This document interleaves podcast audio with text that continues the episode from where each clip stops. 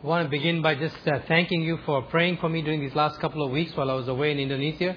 Um, and tonight in the concert of prayer, we want to be sharing a little bit more as we'll be devoting one or two units to praying for especially our workers who are there. But I just simply wanted this morning uh, extend to you from them their heartfelt gratitude for the investment that you make in sending me over, uh, and not just once, but now on a regular basis to that particular field. Uh, I would just simply mention one particular highlight for me was uh, on one night I had the privilege simply as a pastor of praying a blessing upon three couples that are going to be going to Aceh for at least six months. Aceh, if you remember, was that northernmost part of Sumatra that was worst hit by the tsunami. And Buzz and Myrna, of course, are one of that team, and they've already spent one week there living with their boys in a tent, just trying to discern what would be the best place for them to. They're not going to an easy place. And so I had spent quite a bit of time with Buzz and Myrna just talking about what's ahead of them. Uh, what was significant also was the makeup of this team, and you could see how God was putting that team together. Uh, one of the other couples, he happens to be a Green Beret, you know, at least that was his background. He had been in Indonesia before, and he had gone back to the States, and his expertise is all in fishing and making boats. Well, that's exactly what those people need in that area. And now he's back there. And then another man who and his wife are actually going to be the team leaders. He also had been in Jaya for a while, but had to go back to the States several years ago because their oldest daughter was having trouble uh, in her relationship with God. And so for 11 years, he was a pastor in Atlanta while God brought that daughter back to Christ. And now here as a pastor, he is going back to shepherd this particular team. So it's quite exciting to see the group of people uh, just gathered together. And it was also significant for another reason. I just uh, blessed them as I blessed you here. Uh, and uh, Myrna told me, she said, quite a few people came up to me afterward and said, I wish I could be on that team because I'd like to be blessed like that. And I just want to thank you. Thank you for allowing me to learn how to bless people here by doing it well and not so well over several years in this place. But that's what you send me there for. That's what your investment of time and money and energy does. And with all of their hearts, they say, please say thank you to your congregation. So I want to make sure to do that first. Well, it's a very, very brief mini quiz time back to last summer. Who remembers what this book was all about? Yes, Commander in Chief. Which book? Colossians. The book of Colossians, more than probably, other than the book of Hebrews, exalts the person of the Lord Jesus Christ than any other book in the New Testament. And for the next seven weeks, we're going to be studying the book of Colossians together as we focus upon the greatness and the majesty of Jesus. And in a sense, it is a very real, natural progression from the series of messages on invitation to a spiritual process in preparing for our participation in the capital campaign that I preached before I left. If you remember from that series of messages, I said the focus was the joy and the glory of Christ as being the primary motivation for us to be involved in these kingdom initiatives. And now for the next six or seven weeks, we want to amplify that particular part and focus upon the greatness and the supremacy and the glory of Jesus Christ. Who were the Colossians and why did Paul write this particular letter? Colossae was in what we know as modern day Turkey. 100 miles inland along the Meander River from Ephesus, nowhere near as famous as the city of Ephesus. One of Paul's colleagues, a man named Epaphras, had preached the gospel there and the church had been formed. But now the church was facing inroads with a significant heresy.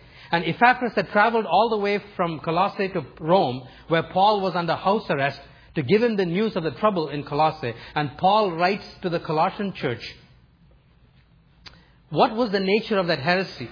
We don't need to speculate. If we look at some of the warnings that Paul gives in the letter, we will get some idea of the Colossian heresy that they were facing.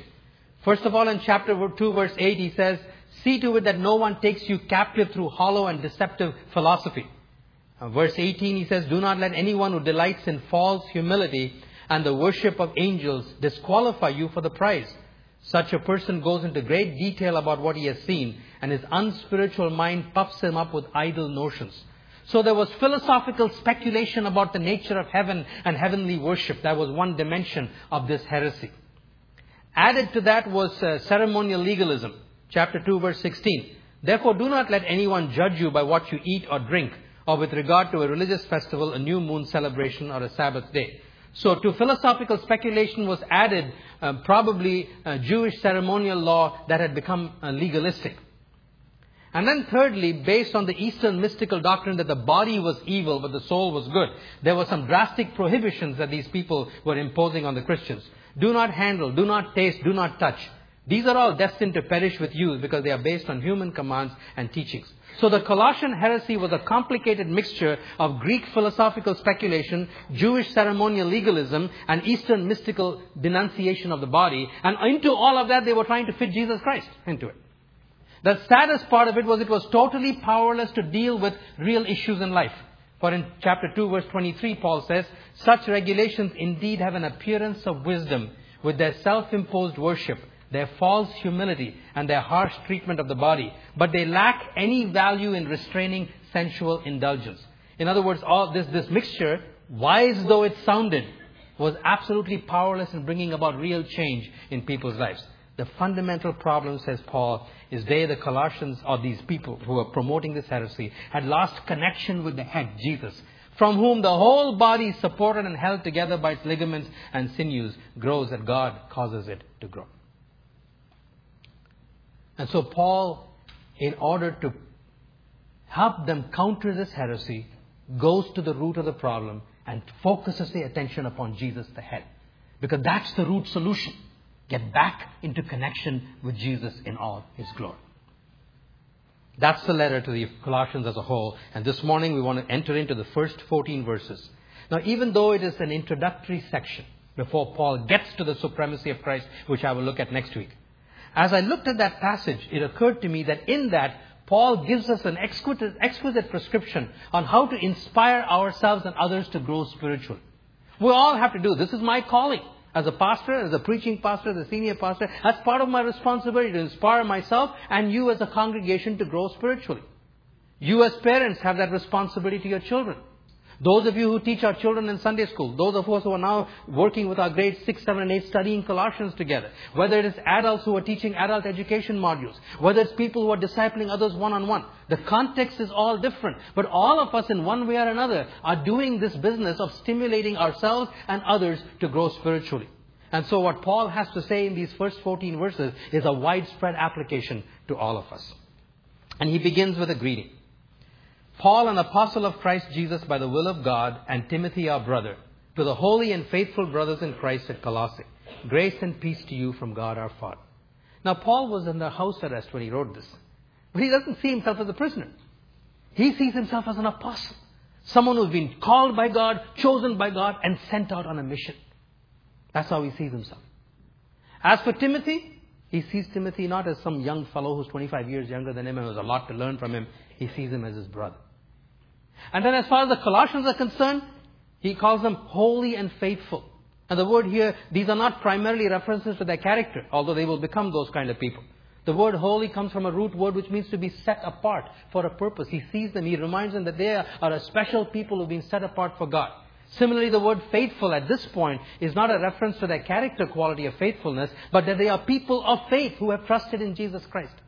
And so right in the first two verses, Paul zeroes in on the issue of identity. Who we are in Christ. Apostle, chosen, called, sent out, holy, faithful brothers and sisters. He's going to do a lot of exhortation. He's going to do a lot of warning. He's going to do a lot of teaching in the books to come. But he begins with this focus on identity. Why? My mind went back to my first year in undergraduate school in India shortly before I became a follower of Christ. Like most of the people whom, who were my friends, some of them were friends from school, we were all Indians from a Hindu background. But you know, we never thought of ourselves as Hindus. We never thought of ourselves in terms of our religious identity. In fact, we never spoke about it. We were engineering students. We had lots of fun together. We were friends. We played cricket, whatnot. That was our identity. Well, then when I became a follower of Christ and started sharing Christ with them, all of a sudden these people became very interested in Hinduism. And now they would talk about it too. They never talked about it before. What was going on? Here's what was going on. Though I'm only understanding it now. What was going on was simply that because I had now become a follower of Christ, that was a change that they didn't want. And they called upon their identities to resist change. And remember when Claire, Ken and Claire Bradley, working in a limited access nation, often described their new contacts as high in identity, low in practice. And I've been doing a lot of thinking about that and I've learned something new. And that is, a firm grasp on our identities doesn't necessarily cause us to grow, but it prevents other things from coming in. And so Paul is going to be teaching them how to grow, but before that he says, hey, The most effective way to resist the encroachment of this false heretical teaching is to get a firm grip on who you are in Christ. And so identity becomes a critically important issue. Before Paul goes to the positive side of growing, he tells us how not to grow, move in the wrong direction. And the way you do that, he said, is establish your identities first. And so for you and me, as we are involved in inspiring ourselves and others to grow, this becomes the first critical step. Remembering and reminding each other who we are in Christ. Now, you know, if this is true, if this is true that we are sent apart by God, if this is true that we are chosen people on a mission, if this is true that we are holy and faithful, if this is true that we are brothers and sisters, shouldn't we be seeing ourselves that way primarily? Shouldn't that be the primary set of glasses by which we should see one another in this church? And become skilled at reminding one another who we are in Christ. Simple greeting, but a powerful message in it. Now, having established that, Paul gets to more substantive issues, and so he tells them now what he's going to be praying. And the verses 3 to 8 is a prayer of thanksgiving. Read that together with me. We always thank God, the Father of our Lord Jesus Christ, when we pray for you, because we have heard of your faith in Christ Jesus and of the love you have for all the saints, the faith and love that spring from the hope that is stored up for you in heaven, and that you have already heard about in the word of truth, the gospel that has come to you. All over the world, this gospel is bearing fruit and growing, just as it has been doing among you since the day you heard it and understood God's grace in all its truth. You learned it from Epaphras, our dear fellow servant, who is a faithful minister of Christ on your behalf, and who also told us of your love in the Spirit.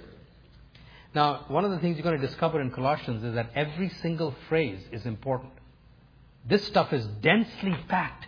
When, see, Paul's prayers are flowing out of his theology. Paul, even when Paul gives thanks, he's unfolding theology. Because it, his prayers, his thanksgiving, is flowing out of an understanding of how the life of God filters into you and me. And so I'm going to have to put these in the form of a diagram so you can understand where Paul is going. So he begins first of all by thanking God because of their faith in Christ and their love for the saints. That's what he thanks God for. And then he says, your love for the saints is coming from the hope that is stored up for you in heaven.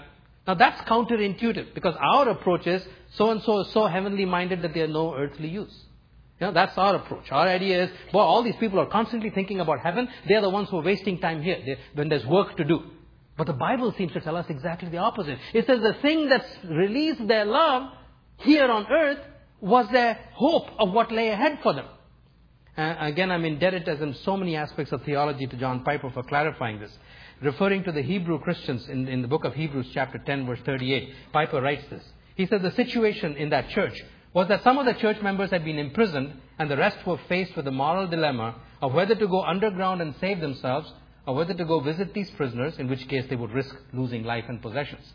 Verse 34 of Hebrews 10 describes what they did and why. For the author of Hebrews says, For you had compassion on the prisoners, and you joyfully accepted the plundering of your property. Why? Since you knew that you yourselves had a better possession and an abiding one. What was the power that drove them in love to the prison doors, knowing their houses might be plundered? because you knew that you yourselves had a better possession and an abiding one. It was hope that drove them to love.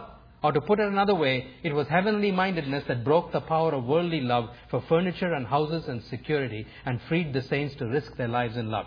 Therefore I say it again, it is not heavenly mindedness that hinders love. When religious people fail to love, it is not because they have fallen in love with heaven, but because they are still in love with the world. Think about it. Their hope of heaven is what releases them to acts of love here. Because acting, loving somebody costs. And there's a fear of letting that go. So then Paul builds on that. He said, I thank you, I thank God for your faith in Christ, for your love for the saints, which, by the way, comes from your hope in heaven. And where did you learn that hope? He says, you heard and understood it when the gospel was preached to you. when Epaphras preached the gospel to you, you didn't just hear it, you learned it. You paid attention to Epaphras until you learned what you were hearing, until you fully understood the gospel. And he calls it the word of truth, and he calls it the word of grace in truth. It is there that they heard about the hope that was stored up for them in heaven, where Christ, as the resurrected Son of God, had already gone. The future, the eternity that was secure for them. They heard it and understood it in the gospel. And that hope then produced the love. Paul then goes further. He says, and by the way, you're not alone in this. This gospel, this gospel that produced this effect in you, by the way, it's bearing fruit all over the world. For them, the world was Rome, the Roman Empire. And by the way, it's doing it in you as well. You see, the phrase gospel, especially in a global context, wasn't something new to them. In the Roman context, the proclamation of the gospel was associated with the advancement of Caesar's kingdom. So when some new territory was conquered by Rome, the gospel of Caesar was proclaimed, meaning Caesar is Lord, so now line up your lives with Caesar's will or else. That was the gospel. Now Paul is using that understanding and saying, there's a new gospel because there's a new king. And it is this gospel of Christ that is being proclaimed all over the Roman Empire, and it's bearing fruit too as people are falling into line with Christ, but not by force, not by threat, but by the power of the gospel itself. What's he, what, see, and Paul isn't just thanking God for it, he's telling the Colossians he's thanking God for it. What does that tell us? Because he wants to reinforce in them that in contrast to this mixed up heresy that seems to be promising so much wisdom, he said, think of the gospel. This gospel has already produced this fruit in you of faith and love that springs from hope. And this gospel is doing it all over the world. He is taking a global testimony, adding it to their local testimony, and setting that against the shallowness of the heresy. That's what he's doing here. And of course, that's why when Priyanka comes and shares with us, it has the same effect. When she shared her little testimony with me earlier on in the week, I read it and got encouraged. Because this gospel is bearing fruit. it's bearing fruit over there in the Orient. It was bearing fruit in her life. Last week you heard about how it was bearing fruit in another country in the Silk Road. Two weeks before that you heard about how the gospel was bearing fruit all over in our community right here. The gospel is bearing fruit and therefore he says, don't set it aside. Everything else is heresy. Think back to what it's doing in your life. And so Paul is building upon their sense of identity by thanksgiving. Now, as I as I was thinking about this Wednesday morning, as I got down to actually fashioning the sermon, I'd done all my research and my study, and I was getting down to fashioning the sermon. I thought, you know, it's a good idea to pray through this text. This whole thing is a prayer, so let me pray. And so I was praying through these prayers of thanksgiving, and what would you expect? You'd of course expect that my heart would overflow with thanksgiving for all the things that God is doing, and I'd be thanked. But that isn't what I found myself praying. I found myself thinking about the fact, well, I should be more thankful. I'm not thankful enough.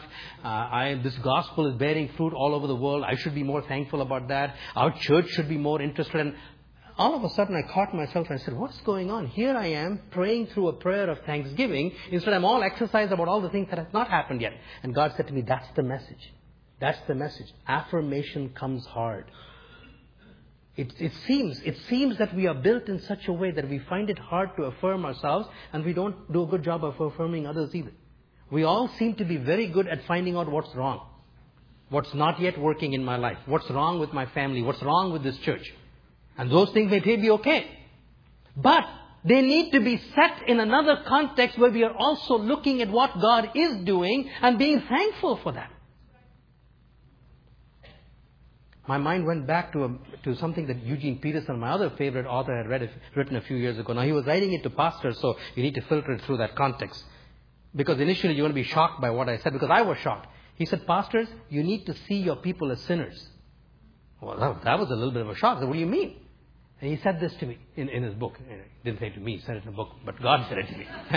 he said, If you don't see your people as sinners, you're going to expect them to behave like saints. And when they behave like sinners, you're going to get angry, you're going to get hurt, you're going to get upset.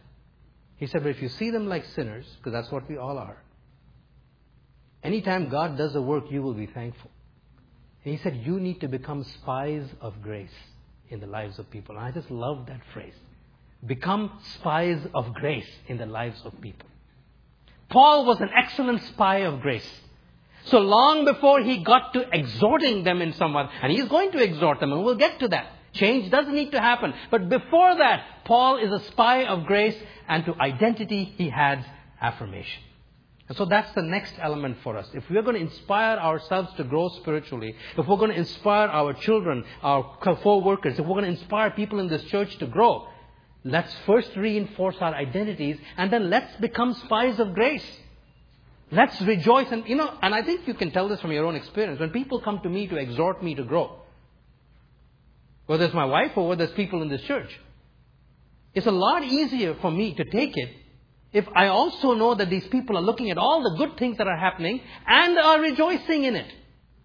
It's a lot harder when there isn't even a mention or a suggestion or an idea that they know anything good is happening and all they're interested in is what's not happening. We're all made that way, and that's why affirmation becomes such an important part of growth. Now, with that, Paul gets to the other issue, which is change is still necessary. Because we affirm doesn't mean people are perfect. Because we affirm doesn't mean things don't have to change. And so after reinforcing our identities, which deals with the resistance to the wrong kind of change, then comes affirmation, which builds the proper environment, the receptivity for the right kind of change. And so now Paul prays in verses 9 to 14 for their growth. Read this with me together. For this reason, since the day we heard about you, we have not stopped praying for you and asking God to fill you with the knowledge of His will through all spiritual wisdom and understanding. And we pray this in order that you may live a life worthy of the Lord and may please Him in every way, bearing fruit in every good work, growing in the knowledge of God, being strengthened with all power according to His glorious might, so that you might have great endurance and patience, and joyfully giving thanks to the Father, who has qualified you to share in the inheritance of the saints in the kingdom of light. For He has rescued us from the dominion of darkness and brought us into the kingdom of the Son He loves in whom we have redemption, the forgiveness of sins. If you thought the previous passage was densely packed, it's nothing compared to this. So I'm going to just take this one apart and build it block by block. So again, Paul's prayer. Just as his prayer of thanksgiving was steeped in his theology, his prayer for growth is steeped in his understanding of how the ways of God work in us. So, let's trace the heart of the prayer. The essence of his prayer is that they will be filled with the knowledge of God's will.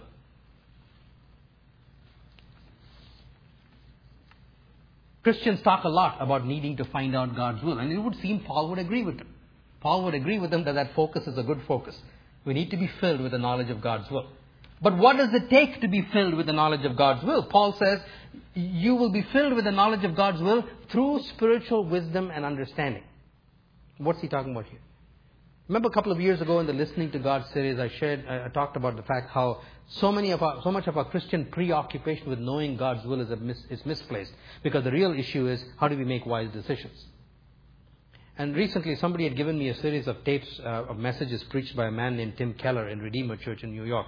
It was on the book of Proverbs. And his first message on Proverbs, he made me think of those series of sermons again. Because he said this, and follow me carefully. He said the moral law is, rele- is irrelevant to a lot of our everyday lives.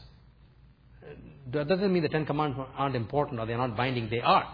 And we as Christians do break some of them. We sometimes tell lies at the customs or on our income tax.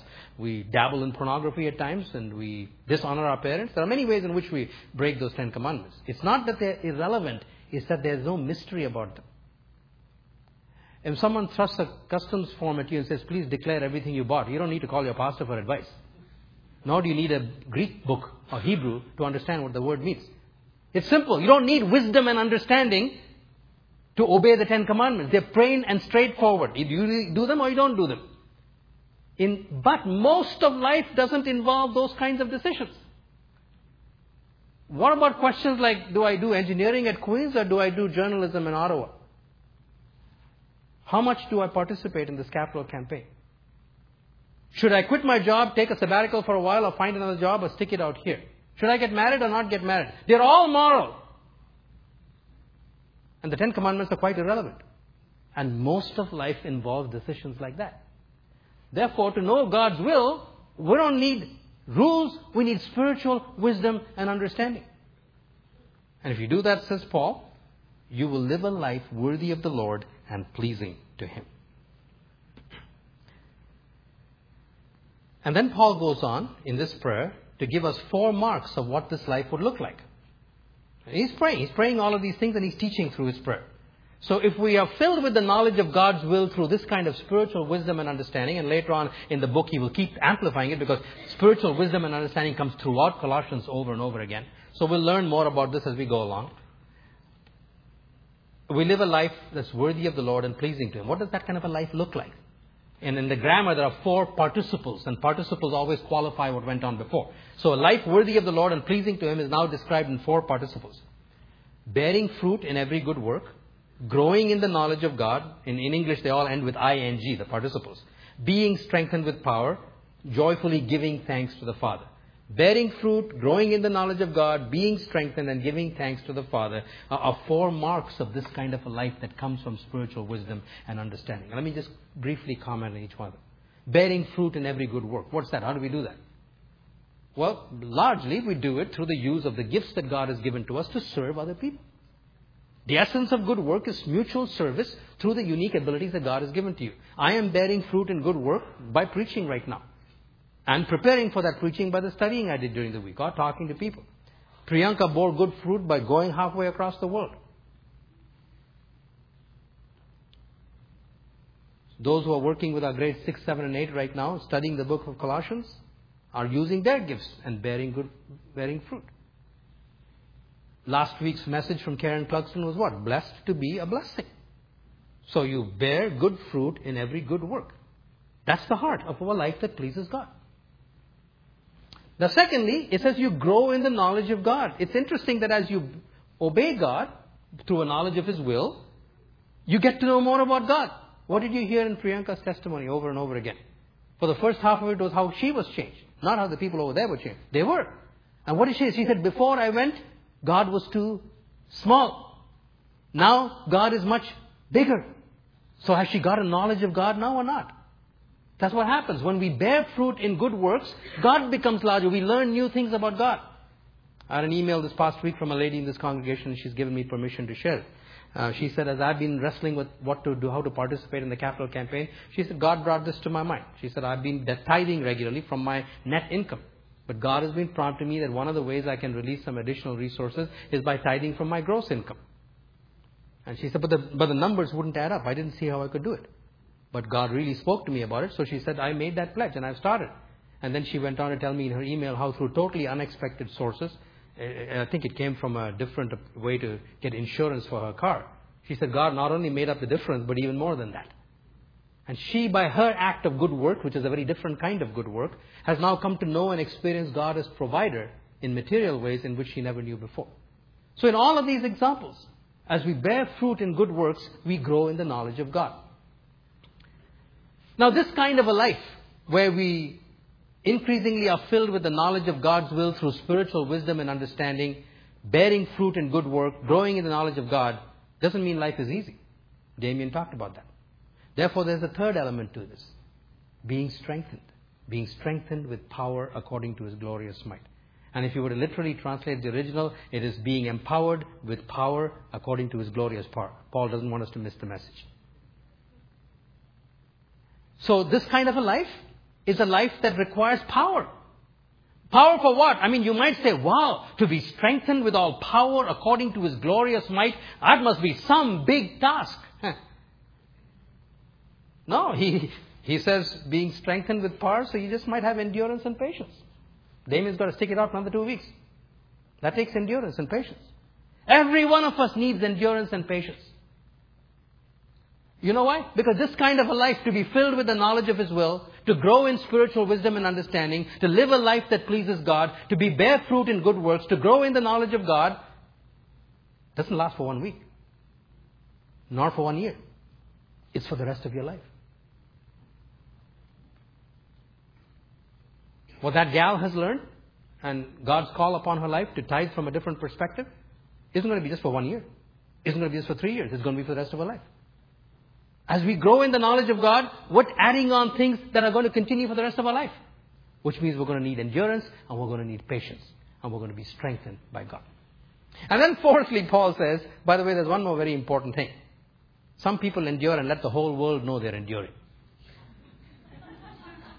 Paul says, endure while giving thanks joyfully. And that's where the fourth element comes in. Bearing fruit in good work, growing in the knowledge of God, being strengthened with His might so that you might endure with patience. And by the way, while you're doing it, joyfully giving thanks to God the Father. And where can that come from? It's what God said to Damien. You're complaining? Okay, go ahead and worship me. There are things that you can still give me thanks to God for no matter what happens. And Paul mentions three things in there.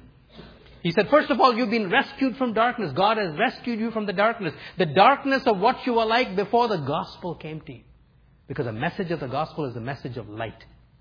The light shone in the darkness. So he says, remember, you, the fact that you heard and understood the gospel means you have been taken out of darkness and into light. That is an unbelievable change that could never have happened. You could never have done it yourself. So be thankful for that. Secondly, He has brought you. He has brought you out of darkness into light, and He has brought you out of the kingdom of Satan into the kingdom of His Son. And He amplifies that. Specifically, what does that mean? He says, you have redemption and forgiveness in Him. We've been taken, removed from the um, slavery to sin to a glorious sonship with God. We're no longer being ruled by a tyrant. We have a loving Father. We're no longer living lives in the courtroom before a judge. We're living it in the living room with the Father. And we learned all of that two or three years ago. And he said, as a result of that, you have been qualified to share in the inheritance. What is that inheritance? This hope of heaven that is waiting for you. Not the least of which is that this whole process of growing in the knowledge of God's will through spiritual wisdom and understanding, living a life that pleases God, isn't something that's going to end the day we die. It's going to continue on for all eternity. If I had to never preach another sermon in my life, I'd continue studying. You know why? Because I plan to do it for all eternity. Those of you who teach, do it with all of your heart because you're going to be doing it for all eternity. For all of eternity, we're going to be filled with more and more spiritual wisdom and understanding. For all of eternity, we're going to grow more and more in the knowledge of God. The only thing that we won't need there is endurance and patience. That's the hope of heaven that is for us. Now, the most important thing to me about this is that Paul prays this and he tells the Colossians that he's praying for it because that's very important when it comes to the question we are asking how do you inspire growth? Why? Because when Paul tells the people that though he desires this for them, he is not just preaching it to them, and he will in the next chapters of Colossians. He says, I'm praying to the Father because that tells the people who he is trusting in to make the growth happen. That is critically important when it comes to inspiring people to growth. You know why? Because if the person who's trying to inspire me to grow and change is not somebody who's depending upon God, they are more likely to get angry, manipulative, irritating when I resist, as I might.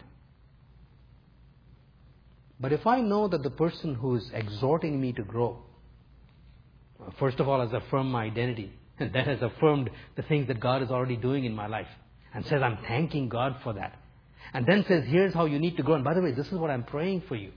That tells me that that person is trusting God. And if the person who's inspiring me to grow is trusting God, he or she is far less likely to become manipulative, have hidden agendas, because it's not up to them anyway.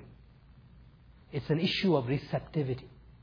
My experience on the 25 years of pastoring is that people respond to truth that is prayed much faster than truth that is preached. I don't know whether you ever had that experience. I'll often find that of 55 minutes of counseling, I do 5 minutes of praying at the end. And, we make far more progress in the last 5 minutes than we do in the first 45 minutes. Not that the two are unrelated, but somehow the same truth that is resisted when people preach it at them, they melt when people are praying to a God of that truth. Why? Why? I think it has to do with the trust issue. It has to do with the fact that you turn your attention back to God, not to Paul. And so let's add that as a third dimension. We're going to be inspiring growth in one another. Let us remember and remind each other who we are in Christ.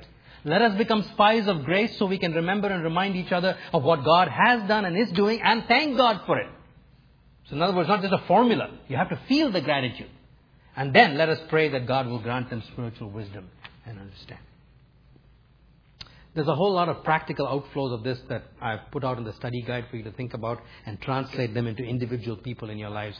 But what I wanted to do for this morning was to do just what Paul did. I'd like to pray for you. Because that's what this text is all about. So let's pray together.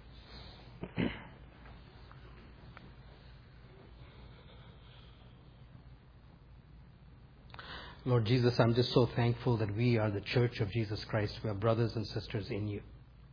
Thank you that each one of us has been called from out of darkness into light.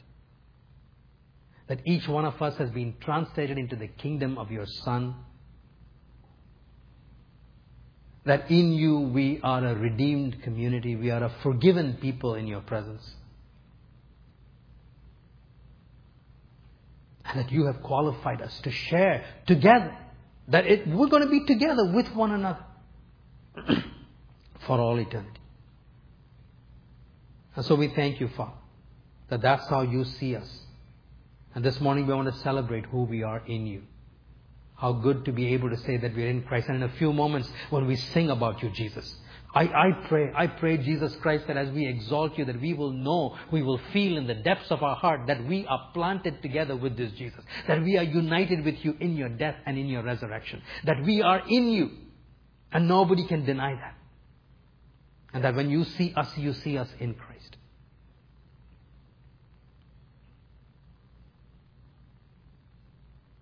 And let that become an increasingly dominant perspective. I also thank you, Lord Jesus, for all the things that you are doing in our church and in the lives of the people here. I thank you for people like Priyanka and for Tim Sridhar, who's back. I thank you for Karen Clugston. I thank you for Scott Veals and for his team. I thank you for NeighborLink Ministries as they're reaching out to the poor in our community. Thank you for Buzz and Myrna and Wally and Bev and Andy and Janet and others who halfway around the world uh, are going into such difficult conditions because they want to bear fruit in every good work. I thank you for faithful teachers of our children. I thank you for those who pray for one another, those who are uh, counseling and walking people into change and growth. I thank you for our worship teams, Father, that, that take time and from their own agonizing encounters with you, put together worship services that bless us. I want to thank you for all those with the gifts of service who work behind the scenes, who so often go unnoticed and unappreciated, but without whose work this ministry might grind to a halt.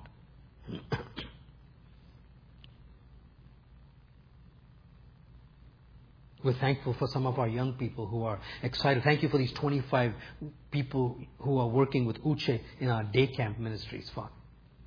And for their excitement, for their commitment to take the gospel to people in our community so they can be called out of darkness into light.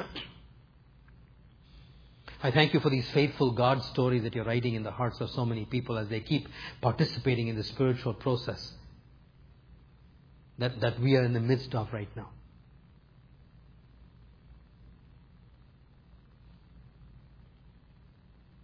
And then for this reason, because you are already at work in us, because this gospel is at work all around the world and in us, we would dare to pray, O oh God, that we might be filled with the knowledge of your will. That you might lavish upon us in Jesus Christ spiritual wisdom and understanding. That we might become men and women who hunger to be wise people.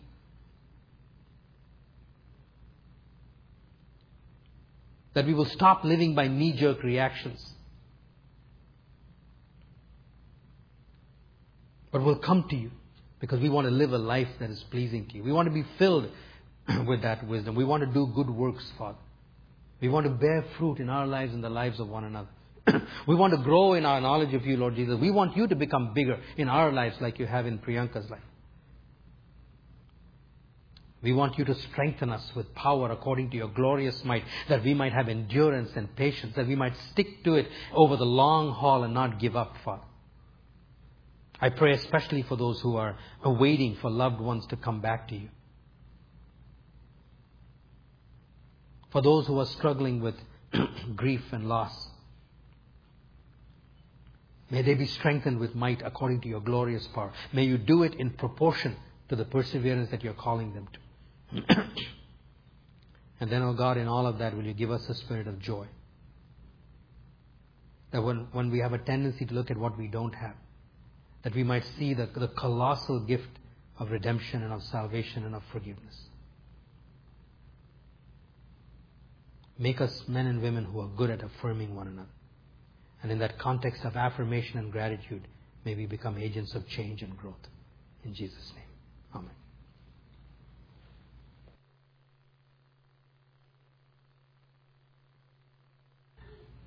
A few months ago, actually about a year ago, I was reading a book by another favorite author of mine. His name is David Hansen. The book was called Long Wandering Prayer.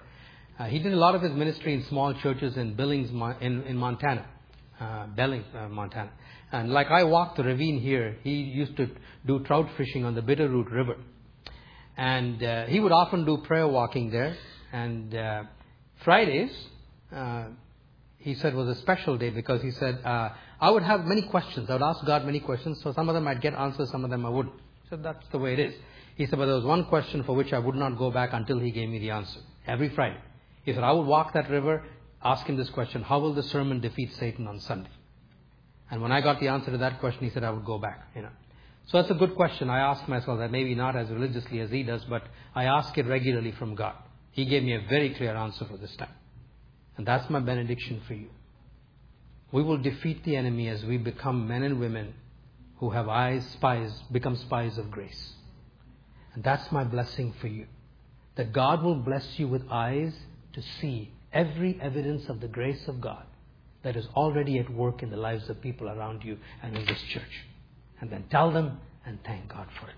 Go in Jesus' name.